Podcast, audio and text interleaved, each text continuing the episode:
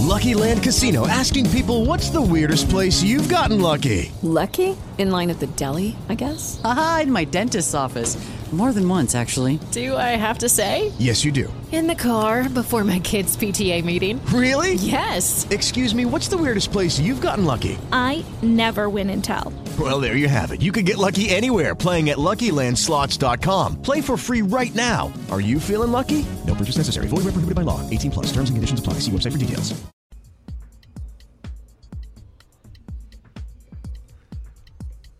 Lunes 23 de junio del 2014, siendo las 10 de la mañana en la Ciudad de México y comenzamos este programa que se llama Just Green Live.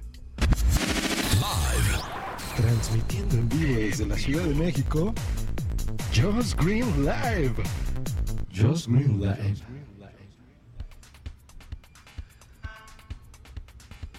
Hola Just Green, me llamo Jonathan Vázquez y vivo en Rockford, Illinois. Te escucho en la aplicación iHeart. Me gusta cómo das las notas de tecnología, aunque me llama la atención la palabra podcast que mencionas y mencionas mucho. Pensaba que era una network como el de Howard Stern o programas en Cyrus XM. Te escucho hablar de Spreaker o iTunes y quiero que me expliques cómo puedo hacer para grabar mi propio programa, como el tuyo, en estas páginas. Te mando un saludo hasta México City, hasta la Ciudad de México. Muchas gracias Jonathan por escribir a este programa. Mira, bueno, yo ya te expliqué en un correo, te mandé un correo bastante extenso y te expliqué todo, pero se me hizo interesante compartir el mismo, tu correo, porque aquí hay muchas cosas que tú mencionas. Yo creo que tienes razón, es interesante, a veces damos por sentado nosotros que todo el mundo sabe lo que es un podcast simplemente porque nos está escuchando en un podcatcher. Entonces pensamos que, que todo el mundo sabe qué es, pero hay muchas personas como tú, Jonathan, que nos escuchan directamente en aplicaciones, en este caso en iHeart Menciones, en donde pues ni siquiera sabemos eh, nosotros explicar qué es, cómo funciona, cómo ponerse en contacto, cómo transmitir un programa de este tipo en vivo, si va a ser grabado, no va a ser grabado. Y responderte en un solo episodio me resulta complicado porque no, a pesar de que lo puedo hacer de una forma sencilla, resultaría algo extensa. Y bueno, a ti ya te respondí, pero yo creo que voy a hacer a partir de ahora y en base a tu correo, un día a la semana voy a tener una... Se va a ser dedicado al podcasting.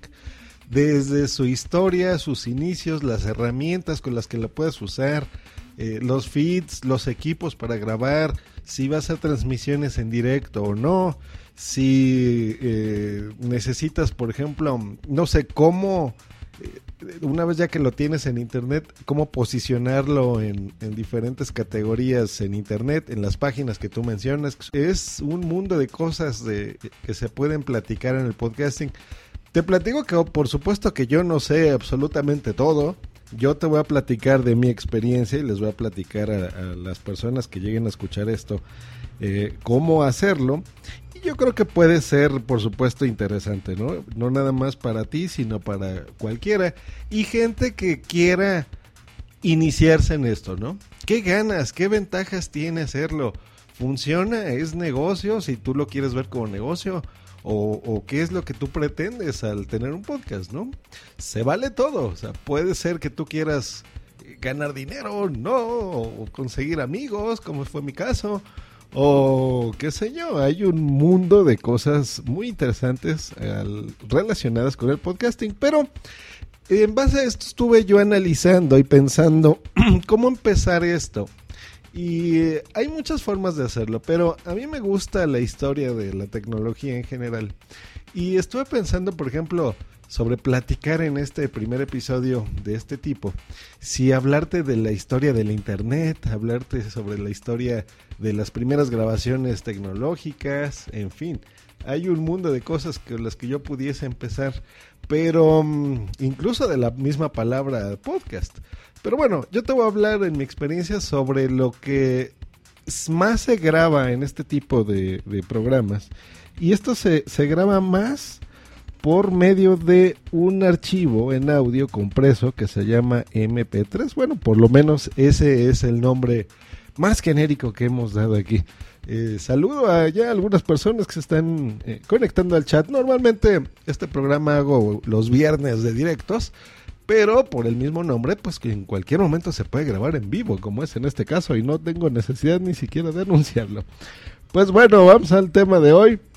¿Cómo surge el MP3? Pues bueno, ya van más de, de tres generaciones, ¿no? Hasta cuatro me atrevería a decir, de personas que ya usamos ese término de MP3. Pero ¿qué es? ¿Cómo funcionó? ¿Qué? Pues miren, en los ochentas eh, hubo esta necesidad de digitalizar todo y de hacerlo más simple y más sencillo y más pequeño.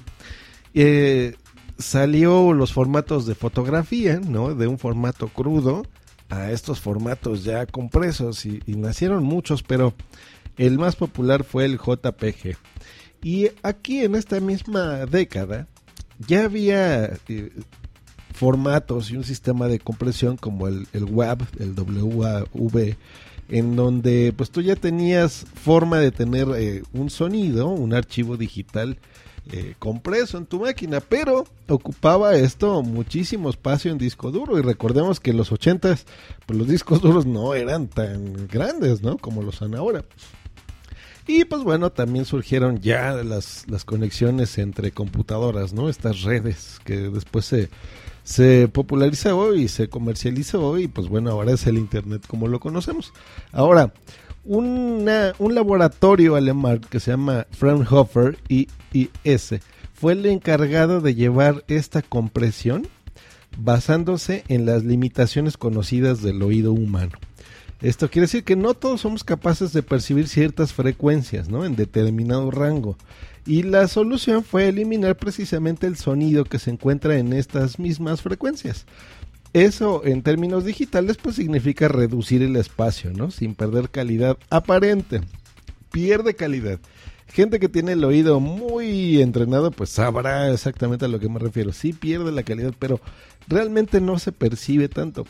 Ahora, ya cuando terminaron de jugar con esto, algunos años después, específicamente en 1992, el Moving Picture Expert Group, ¿no? lo que mejor conocidos como un estándar de, audio y video también, que se llama MPEG, que eso nos ha, eh, nos ha de sonar, eh, ellos tienen algunas capas de audio, que es la MPG 1, la 2 y llegó a la 3.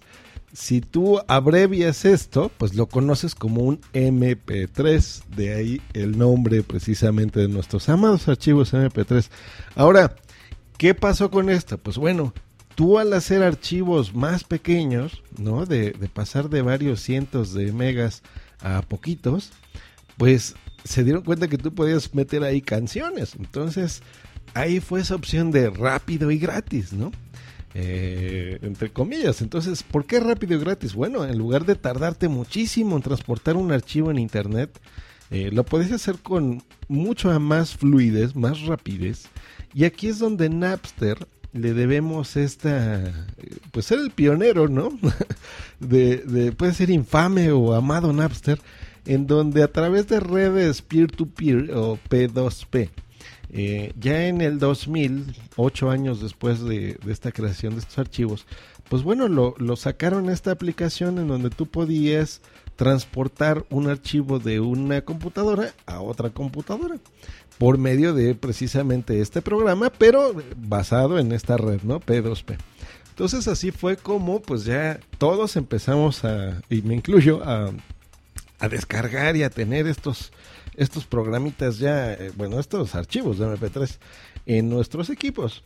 Eh, se dio cuenta, eh, pues obviamente los gobiernos y demás, de que esto era increíblemente... Que se le salía de control porque de repente había millones de personas que tenían instalado esto y se popularizó, internet funcionó y se quejaron y el baterista de Metallica entró y los medios de televisión y todo mundo se quejó contra Napster y empezaron a recibir demandas y demás Hasta que en finales del 2001 Napster recibió una orden judicial de cerrar y adiós. Hubo otras empresas que ya se popularizaron, ¿no? Como cuál fue Morpheus o Kazaa, ¿se acuerdan de Kazaa? Ya la gente creo que todavía utiliza uno que se llama Ares. Y pues bueno, empezaron ya a, a, mejorar incluso los formatos de compresión y de calidad. Y pues bueno, así fue donde se popularizó estos archivos de MP3. Luego, pues fue ya el mercado como tal, ¿no?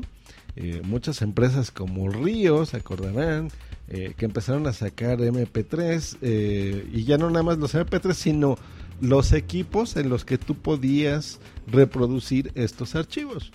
Aquí, pues no sé, empresas como Apple, ¿no? Con el famosísimo iPod, pues empezaron a, a, introducir este tipo de equipos que tú podías reproducir los archivos. Y pues bueno, ya se popularizó que, que no nada más eh, música se podía transportar en estos archivos, sino que tú también puedes pues tener voz ahí compresa, ¿no? Programas de radio, programas de cosas, podcast, podcast, podcast. Ya platicaré la historia como tal de los podcasts, pero bueno, estos, eh, estos programas o estas voces grabadas de forma digital y eh, transmitidas también y transportadas por, por diferentes formas, eh, hicieron que estos reproductores pues fueran muy populares, ¿no? Ya después buscaron la forma de hacerlo legal, eh, sitios como Amazon, como Juno Records, el, por supuesto la, la ahora tienda más grande que, que vende música que se llama iTunes Store, eh, pues bueno, ya prácticamente todo se vende de forma digital en este formato, ¿no? En MP3. Hay muchas cosas interesantes, hay formatos mm, incluso mejores que el MP3, pero yo creo que estamos buscando, eh, por lo menos la industria, a alguien a que, que de repente se invente un nuevo estándar en tecnología y diga, ¿saben qué? Pues voy a hacer otra cosa que se llame MP, lo que sea. Saludos, Bumsy, que entró ahorita al chat. y pues bueno, lleguen otro, otros tipos de formatos, ¿no? En el futuro, tal vez más pequeños, tal vez con mejor calidad. Eso no lo sabemos. Por supuesto, hay empresas que hasta que no se dediquen a hacerlo, eh, y no me refiero por el bien de la humanidad o el bien de la tecnología, sino simplemente por experimentar o incluso por, por hacer algo comercialmente atractivo, pues bueno, llegarán, llegarán otros formatos. Pero bueno, eh, esto fue un poquito de historia del MP3 porque aquí, aquí mi estimado Jonathan, es en donde tú vas a, grabar estos audios.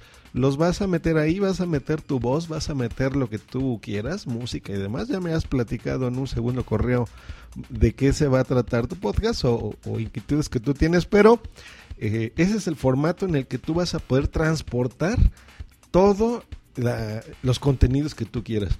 Se está conectando en este momento el señor Ernesto Omar o Omar con H al principio y nos pone saludos a todos aprendiendo de los que saben. Muchas gracias Ernesto. No todos lo sé, repito, pero sí hay cosas interesantes de la historia de la tecnología.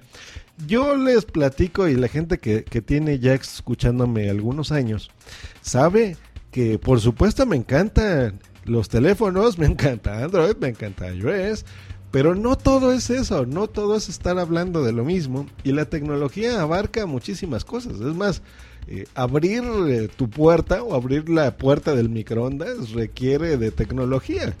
De hecho, no, no se ha popularizado, por supuesto, ahora este uso de los smartphones y los dispositivos móviles conectados a internet, pero eso no, no es todo en la tecnología. Hay muchas cositas y a veces es bueno aprender eh, pues de dónde vienen las cosas, ¿no? Bueno, no va a ser precisamente como el programa de hoy, esta serial de podcasting que voy a, a iniciar, eh, pues digamos que a partir de esta semana. Pero sí quería platicarles un poquito de la historia de dónde viene el MP3, que es el, el formato donde eh, pues más podcasters grabamos, ¿no? Y ahora sí, pues me despido. Muchas gracias a los que entraron en este momento al chat. Eh, si ustedes también tienen dudas sobre este serial o quieren que hable de algo en específico, voy a intentar de abarcar todo. ¿Hecho? Tenía intención de grabarlo una o dos semanas seguidas y en estas dos semanas hacer todo este curso, digamos, de podcasting, pero Yo creo que no, porque los voy a aburrir y, en el Inter pues siempre hay noticias tecnológicas o cosas que de repente yo quiero hablar eh, sobre tecnología en Just Green Live y pues no, no, no, no, entiendo que no es algo que a todo mundo le pueda interesar. Entonces mejor dedicar un día a la semana.